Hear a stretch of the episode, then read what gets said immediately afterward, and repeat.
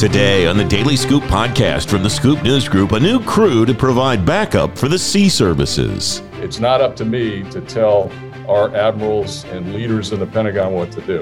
Uh, we're here to help. Uh, we're here to advocate, and uh, where they may not be able to go, or you know, people they may not be able to talk to because of uh, restrictions of being on active duty, we are more than happy to do that. The struggle ahead for small businesses to keep serving the government. These are businesses that, on the one hand, the administration say they want to, to help, but on the other hand, these new rules are going to hit them disproportionately, Francis, and it adds costs to their top line as well. And a big bug bounty payoff for the Defense Digital Service. Across those bounties, it represented 25,000 hours of researcher time dedicated to these systems, which is pretty impressive. And at the end of the day, all of the researchers across all these bounties got paid out over $650,000 of DoD money as the, the bounty, the incentive uh, to actually go in and find these vulnerabilities. It's Tuesday, November 23rd, 2021. Welcome to the Daily Scoop podcast. Every afternoon, you'll learn what's going on today in government. I'm the host of the Daily Scoop podcast, Francis Rose. Here's what's happening now. Federal contractors have a January 30th deadline to pay all their employees $15 an hour. The new final rule from the Labor Department affects new contracts and renewals and extensions. The final rule indexes the hourly wage to inflation starting in 2023. The Internal Revenue Service is about seven months away from the next step in its agency wide application development future. An agency spokesperson tells FedScoop the IRS will release a request for quotations for the Enterprise Development Operations Service contract in June of next year. The agency expects to award it in the first quarter of fiscal 23. It could be worth up to $2.5 billion. One of the recommendations of the National Security Commission on Artificial Intelligence may solve the digital services challenge the federal government's up against. Dave Nyczepir is writing about it at fedscoop.com. Dave, welcome. Thanks for coming on today. What is behind the idea of a digital service academy and how would it work? Welcome.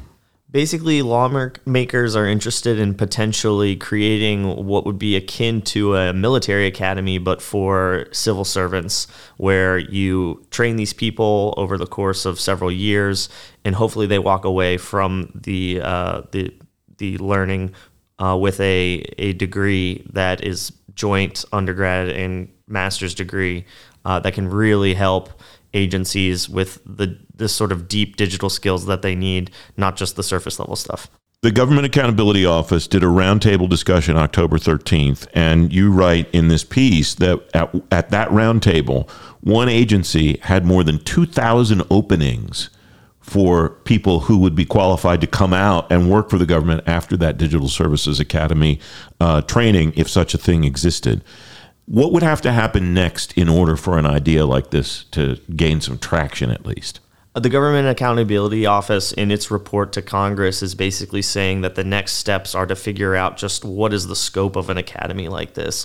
They really need to sit down and figure out logistically what the size of a cohort can be, because there's a lot of things on the back end that need to be figured out, such as if agencies can actually take these people on once they graduate.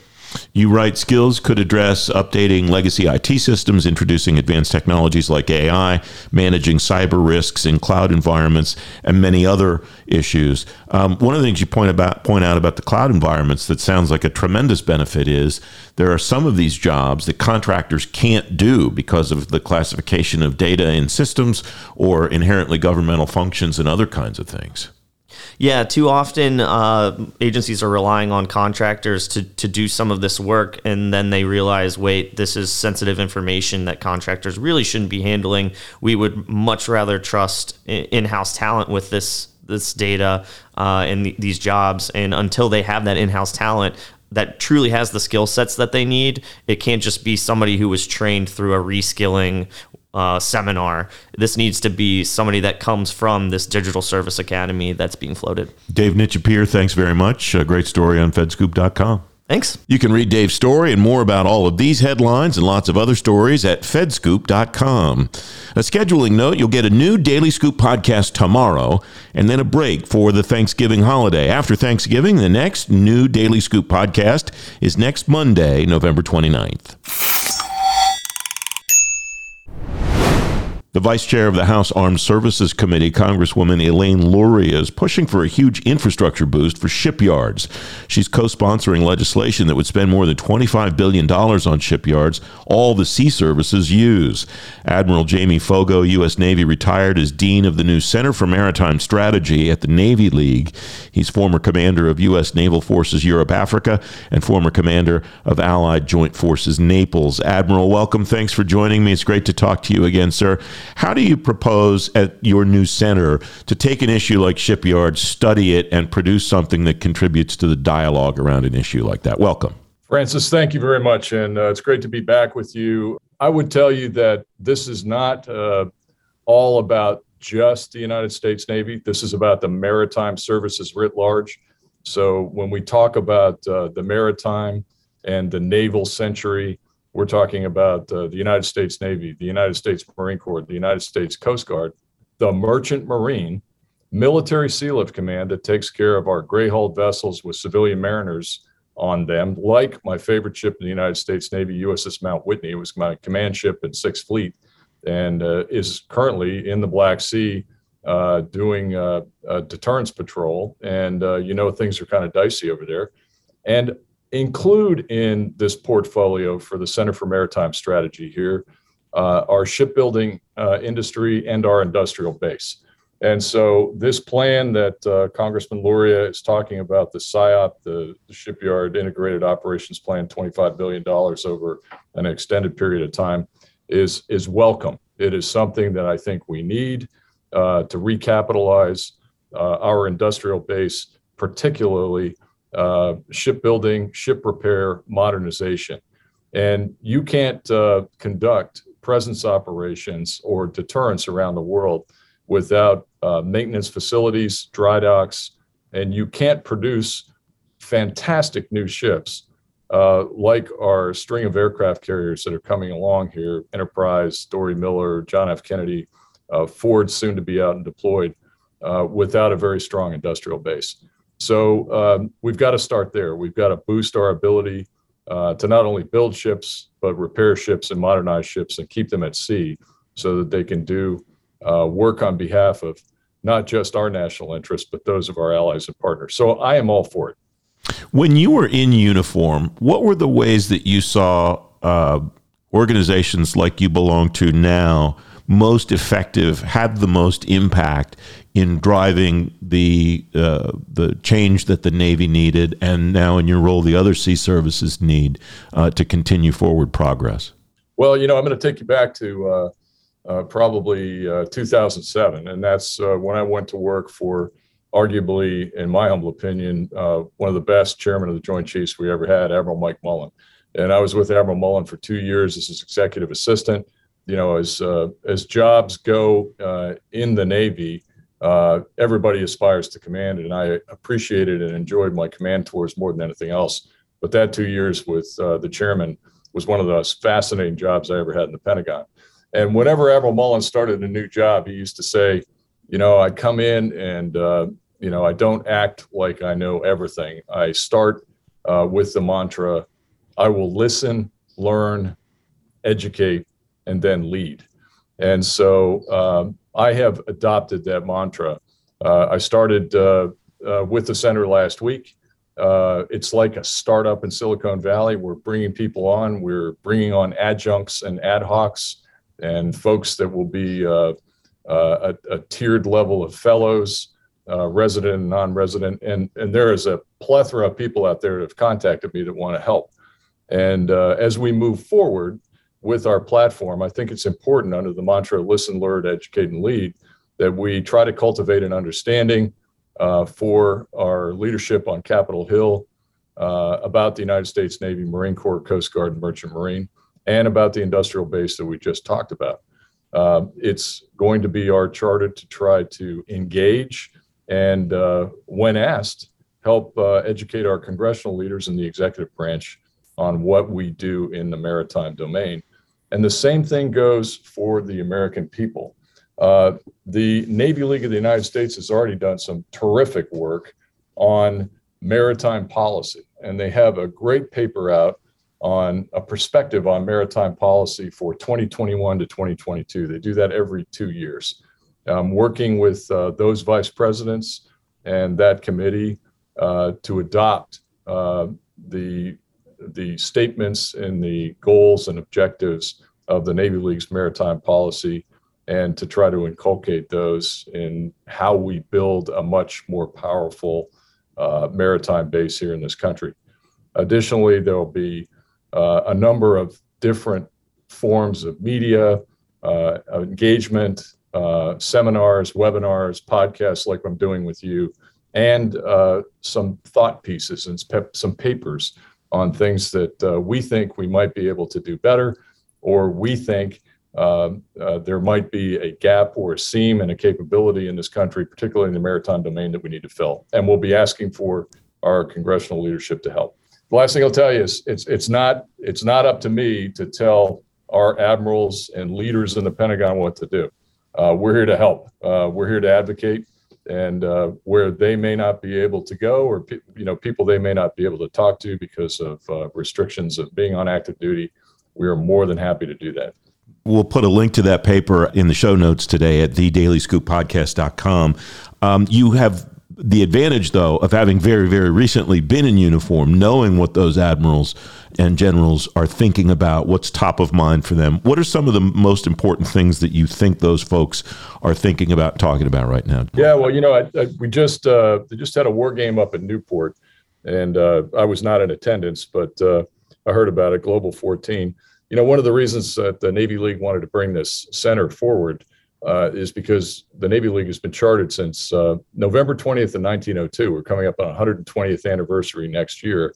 And whereas the Navy League uh, takes great care of our sailors when they come into ports, uh, we do fleet weeks to publicize the uh, the great uh, advantage that we have in maritime power in the United States around the major ports all over the U.S., New York, San Diego, et cetera. And we also run the annual Sea, Air, and Space symposium, largest ever last August. We got another one coming up in April. We had 17,000 people at National Harbor who were just dying to get together after two years of COVID. All that's important, but uh, we didn't have a uh, uh, a center for advocacy of maritime power until now, until this center. And the reason is because we're seeing uh, emerging threats to the United States. You know, the National Defense uh, uh, Strategy calls out five threats: China, Russia, Iran, North Korea, and violent extremist organization. When I was on active duty, and when we talked when I was in Naples uh, two years ago, Francis, I think I might have mentioned to you, uh, we faced four out of five of those threats in Europe and Africa mm-hmm. China, Russia, uh, Iran, uh, and violent extremist organizations, but uh, thankfully not North Korea. And we had our hands full, and I had my hands full in trying to deal with that and deter and defend uh, our national interests and those of partners and allies. Uh, additionally, there's been some decline in our industrial base and our ability to uh, to build ships, particularly um, civilian mariners and civilian ships, uh, to compete out on the world stage uh, in delivering cargo. We're an island nation. 90% of our commerce goes by the sea. We should be putting those uh, that commerce on American flagged vessels. Uh, I'm disturbed by what's going on out in Los Angeles. You got 127 ships waiting to go into port um, you know, the, the place is too blocked. You can't get in, you can't get out. We've got to fix that. We've got to modernize uh, our port facilities. And I think uh, this is an era of uh, uh it's very difficult to uh, obtain political consensus on the Hill. So a center that advocates for uh, maritime strategy and maritime power, I think, will be welcome as we try to walk our congressional leaders through the reasons why we think we need to do things or we think we need to resource things, uh, whether it's the industrial base, shipbuilding, uh, or the Navy or one of the other sea services. Jamie, congratulations on your uh, new position and on standing up this center. And I'm grateful for a chance to talk to you about it and uh, to learn what else is on your mind. It's great to see you, my friend. Francis, thank you so much. Great to see you. Uh, congratulations on your podcast. Uh, best wishes with the podcast in the future. And to you and all your listeners, have a very happy Thanksgiving. You can find a link to the Center for Maritime Strategy in today's show notes at thedailyscooppodcast.com. The Senate Majority Leader Chuck Schumer says another continuing resolution is coming, at least one more. That's driving some activity in the contractor sector that you may not expect this time of year. Larry Allen's president of Allen Federal Business Partners, writing about it in the Week Ahead newsletter. Larry, it's good to see you, my friend. You got three things that contractors should be thinking about this time of year, given where we are market wise. I want to start with number two you write, remember, we're still operating under a CR. It'll take some time until agencies have their regular appropriations. There's talk now there may not be regular appropriations in uh, fiscal 22. What's a contractor do with that at this point? Welcome. Francis, I think that contractors should not put too much stock into the prospects of a year long CR. You're correct in saying that that's a topic being discussed really more in the Senate than in the House idea of having the government run uh, for an entire year under a continuing resolution.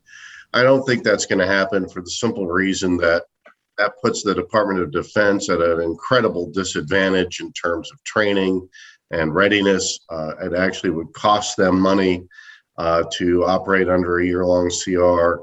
I really don't think that there's enough congressional support to have a weakened Department of Defense going in through uh, all of FY22. So, for no other reason, I think the appropriators will figure something out. But I think Majority Leader Schumer is absolutely right. I think we're going to have CRs that take us probably into calendar year 2022. It doesn't look, Francis, right now like Congress is in any hurry to come to agreement on full year appropriations. So I think uh, we'll see something maybe uh, along that line at the end of January, beginning of February, in that time frame. For contractors, that means that look, no new starts, business as usual, things that are underway get to keep doing, being done. Uh, you can do tweaks, you can do add-ons, uh, but you can't start any net new projects that require those appropriated funds. Uh, the longer that happens, the more frustrating it gets for, for companies. Well, quarter one in the federal year is usually a little slow, but when you start getting into a slow quarter two, Francis, and everything kind of gets packed into the back end of the year even more than usual, uh, that doesn't help contractors and it doesn't help the government. Does it matter to an individual vendor or to the vendor base collectively whether so, for example, a CR runs December 3rd for a week, and then we get another one for a week, and then we get another one for a week, as opposed to December 3rd, this CR expires, and we have another one that takes us to January, another one that takes us to February. Does that term matter for how somebody should plan in particular or the vendor base as a whole, Larry? It does matter. It matters more, Francis, from a perspective of someone in government, but because it matters to people in government, it has a ancillary effect on government contractors as well. Federal government always has to prepare as if a shutdown could occur if Congress fails to appropriate new funds. Now, nobody's calling for that right now, but still, you have to plan and have your continuity of operations being ready to go just in case. That affects day to day operations, that affects the ability of contractors to have communications with their government customers. Uh, government customers aren't sure if they're going to get paid uh, if a continuing resolution should lapse. Uh, so that's a very real issue for them. While nobody really likes CRs, uh, if you're going to have a CR, Francis, people would prefer to see it be for a month rather than a week. The third item that you write about is sit down with your compliance team, make sure you understand the new mandates that are coming soon to a contract near you. You've got the vaccine mandate, 72 hour cybersecurity breach reporting requirements, new Buy American requirements, SCRM requirements, contractor minimum wage changes, and what you term an as yet unknown eco friendly evaluation factor for contractors regarding carbon footprint and climate change. That's a ton of stuff to think about at the same time you're trying to figure out what your revenue stream looks like for the next three or four months. It's a ton of stuff, and they're new government only requirements. And if you're a commercial, mostly contractor, somebody that sells, like, say, through the GSA schedules or even NASA SEWP, many of those companies, Francis, they do significant government business, but their government business pales in comparison to what they do in the commercial market. These are companies that are going to have to sit down and uh, say, hey, all of these new requirements are going to add costs to our company. Is it worth us to continue on as a prime contractor? Is it worth for us to continue to uh, participate in the government market generally? Uh, do we have the systems? What will it cost to create the systems to comply with these various mandates and requirements? And what does it look like to be termed an environmentally conscious, eco friendly contractor above and beyond established standards like Energy Star? Nobody really has the answer to that. It's also going to hit small businesses hard. These are businesses that, on the one hand, the administration say they want to, to help, but on the other hand, these new rules are going to hit them disproportionately, Francis, and it adds costs to their top line as well. So I think this is a good time. Look, when the market's slower and you're not doing a ton of sales, you know these things are coming to your contracts. Some of them are already here.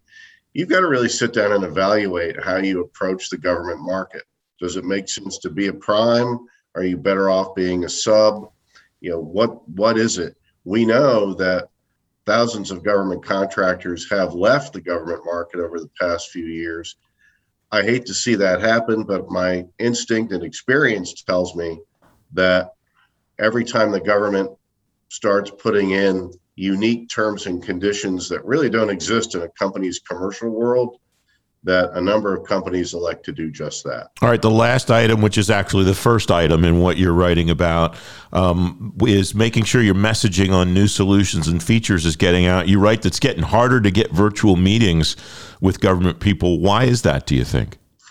Francis, anecdotally, I am hearing from clients uh, and other consultants across the board that it is increasingly difficult to get federal customers or prospects to sit down for even a Zoom call or another virtual type of meeting. Uh, and I'm not sure why that is. I mean, some of it can be attributed to the fact that, I, as I talked about earlier, continuity of operations planning. You've got to have a prepare for a shutdown. Uh, federal people are ensconced in their own planning meetings, but a lot of that really took place in October and the earlier part of November. Uh, there are always meetings, but that's really when the heavier meetings hit. Uh, I just kind of sense that people are putting off those discussions. Uh, they're kind of in on hold for things that are not absolutely mission critical, Francis. Uh, and they may be suffering from virtual meeting burnout, which I think is fair. I think a lot of people in industry and government are, are suffering from that. But what it means for contractors is you have to be creative to make sure that your message is still getting across. And this is a good time relatively to do that because your federal buyer has the time to look. So if there you're not getting those discussions online, you should be looking at social media, you should be looking at marketing, uh, in uh, meeting participation, conference participation. How is it that you can make sure you get your message across. Uh, it may be a little require a little bit more invention, maybe a little bit frustrating uh, over and above what it usually is, but this is still the time of year to do that. Uh, and contractors should make the most of the opportunity. Larry Allen of Allen Federal Business Partners, thanks very much for coming on today. Francis, thank you. Have a great holiday. You can find a link to read more about Larry's top three things contractors should know right now in today's show notes at thedailyscooppodcast.com. I'm Francis Rose, the host of the Daily Scoop podcast. A huge list of technology stars are coming to the Security Transformation Summit Thursday, December 2nd. Speakers from CISA, the Defense Digital Service, NASA Goddard Space Flight Center, and a lot of other federal agencies will be at the virtual event. You can see the agenda and sign up now through the link in today's show notes at thedailyscooppodcast.com. The Defense Digital Service is reviewing the data from another round of bug bounties. Those bounties have uncovered holes in the Pentagon's cyber defenses and holes in the defenses of companies in the defense industrial base. Daniel Bardenstein is cybersecurity expert at the Defense Digital Service in the newest episode of Billy Mitchell's podcast, Let's Talk About IT. Bardenstein says there are three categories where DDS tries to make a cyber impact. The first is rapid response, uh, where when certain circumstances come up or certain events come up, uh, we're often tapped or will jump in to help provide rapid support, uh, bring the tools that we develop or you know partnerships or, or close familiarity with uh, the private sector and modern technologies. A good example of this being uh, our work with Operation Warp Speed, which was the US government's initiative to rapidly develop and distribute COVID 19 vaccines and therapeutics, uh, for which DDS and NSA co led on cybersecurity. So that for an exa- as an example, uh, uh, unprecedented, for lack of a better word, uh, sort of initiative with the, this rapid need to quickly secure a very large swath of both you know, public sector, um, government entities, but also private sector companies. Uh, the next category is we also build new capabilities. Uh, so oftentimes that's in terms of new products or programs. So Hack the Pentagon, like you mentioned, would fall under uh, that category. And I can dive into that a little bit more in a sec. But We've also built uh, several other tools over the years. Uh, Crossfeed was one that we developed, uh, which uh, helps, I guess you could say, it's in the attack surface management uh, segment within security. So it helps um, organizations or components better understand uh, what assets they have on the open internet and what are the vulnerabilities in those assets, because that's become an increasingly popular way for all sorts of cyber adversaries to go in and, and infiltrate various victim networks. And that's a, a tool that we uh, kind of co-built with CISA, the Cybersecurity and Infrastructure Security Agency, and uh, have since open sourced and kind of give given off to, to CISA to, to manage from here. And then we've also developed, for example, a tool in the last year or two called Clone Wars, um, which is a really unique tool that helps organizations find uh, you know potential uh, uh, data leakage and uh, uh open source uh, data code repositories. So we've you know, we've ra- rapid response to critical events. We build new capabilities. Um, and we also do some advisory work, and we've done advisory work on operational technology. So that includes industrial control systems. So that's your uh, building automation systems or water plants or water treatment plants, all that kind of stuff, and IoT. But really, at the, at the end of the day, what our ultimate objective is, is to try to change the culture around cybersecurity within DoD. Uh, we don't just want to play infinite whack-a-mole in terms of identifying vulnerabilities in systems within DoD, but actually try to get DoD to engage more with the private sector, with private sector researchers, and kind of close the gap between where um, kind of the frontier is in cybersecurity and, and where DoD is.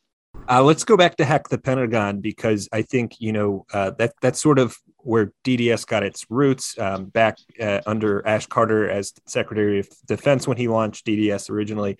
Um, it was its sort of trademark program in cybersecurity. So um, you know, several years later, it's still up and running and definitely uh, kind of spread throughout the military and different services. So.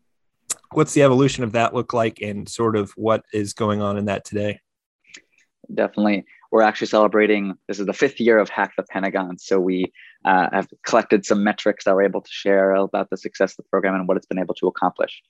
Uh, but in terms of the history, Hack the Pentagon started its first incarnation in 2016. Uh, the, the, goal at the time was just to change, again, DoD's culture uh, and, and attitude towards working with ethical or white hat hackers or security researchers in the community. You know, historically, there's always been a bit of that tension kind of mutually, where DoD doesn't necessarily always trust folks who aren't cleared or aren't part of the internal apparatus. And security researchers uh, were afraid to really uh, engage with DoD for fear of maybe facing consequences for even trying to point out um, vulnerabilities or, or, just have them be ignored. So the the initial uh, scope or attempt of Hack the Pentagon was just to prove that this relationship could work, and was really looking at this kind of more vanilla, for lack of a better word, uh, you know, websites, public-facing systems. Um, so could we expose some of uh, services, uh, you know, websites uh, to external hackers, and they would responsibly you know, find and disclose vulnerabilities? Um, had a number of really good successes early on. We did uh, some more uh, interesting and more tailored engagements, bug bounties with various groups, and some of them were on IoT or Internet of Things devices. Some of them were on more complex devices. But we've gone to this evolution now where five years in, we have a number of you know, repeat customers or partners, so to speak. So, for example, uh, the Air Force writ large has been a great partner, and we're running the, the sixth and seventh versions of Hack the Air Force. The Army, we're uh, planning Hack the Army 4.0. Um, so we have you know growing maturity within a lot of these organizations. We've tested increasingly interesting uh, and sensitive uh, assets uh, of all types, um, and we're also starting to move now into more um, novel cases. So like I said, you know a lot of this stuff is really just based around. I uh, started on more general uh, enterprise IT architecture, like I mentioned, your public-facing infrastructure or servers or laptops, etc. Um, you know, we have run within the last 18 months uh, a bug bounty on prototypes of secure hardware that DARPA was funding uh, in academic labs around the world. That was really, really complicated and really, really interesting. And maybe this will be the future hardware that's in all of our devices in five to 10 years.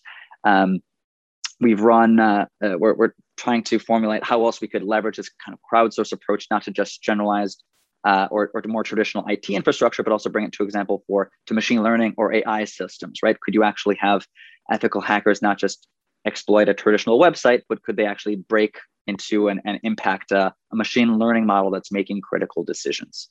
Um, so we've had just a, n- a number of success, successes. We're growing the program just to have more and more uh, different customers and partners. Uh, we're trying to evolve the types of assets and the complexity of assets that we're trying to test. And I think overall, after five years, and like I said, I'm happy to share some of the metrics. We've run over 40 bug bounties. We've worked with over 2,000 uh, researchers, so ethical white hat hackers, literally around the world. So not just in the U.S., but in Canada, India, Europe, etc. Uh, they've discovered over, I think, 2,500 or 3,000 vulnerabilities, a good percentage of which are, are deemed critical on the CVSS scoring. So we're not just finding you know, less important things. Uh, what other what other fun facts? Uh, that uh, all across those bounties, it represented 25,000 hours of researcher time dedicated to these systems, which is pretty impressive. And at the end of the day, all of the researchers across all these bounties got paid out over $650,000 of DoD money as the, the bounty, the incentive uh, to actually go in and find these vulnerabilities. So we've really found uh, we've really um, found this nice equilibrium. And then one other thing I'll say in terms of kind of the develop, the evolution and how far we've come from just trying this proof of concept five years ago is we've actually, through some of these bounty programs, identified zero days, zero day vulnerabilities in uh, infrastructure, you know, pro- uh, vendor infrastructure. And so, you know, when out there you have uh, this black market, you have all these different ways that hackers uh, can not so responsibly disclose zero days, whether it's dropping them on Twitter or selling them to governments.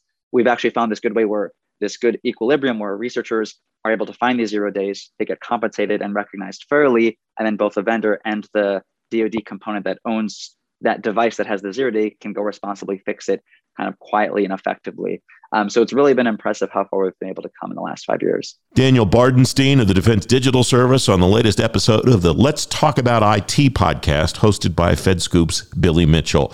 You can listen to that episode and subscribe to Billy's podcast in today's show notes at thedailyscooppodcast.com. The Daily Scoop podcast is available on all the podcast platforms now. If you've already rated the show on your platform of choice, thanks for doing that. High ratings and good reviews of the show help more people find it. The Daily Scoop podcast is a production of the Scoop News Group in Washington, D.C. James Mahoney helps me put the show together every day, and the entire Scoop News Group team contributes. The Daily Scoop podcast is back tomorrow. Until then, I'm the host, Francis Rose. Thanks for listening.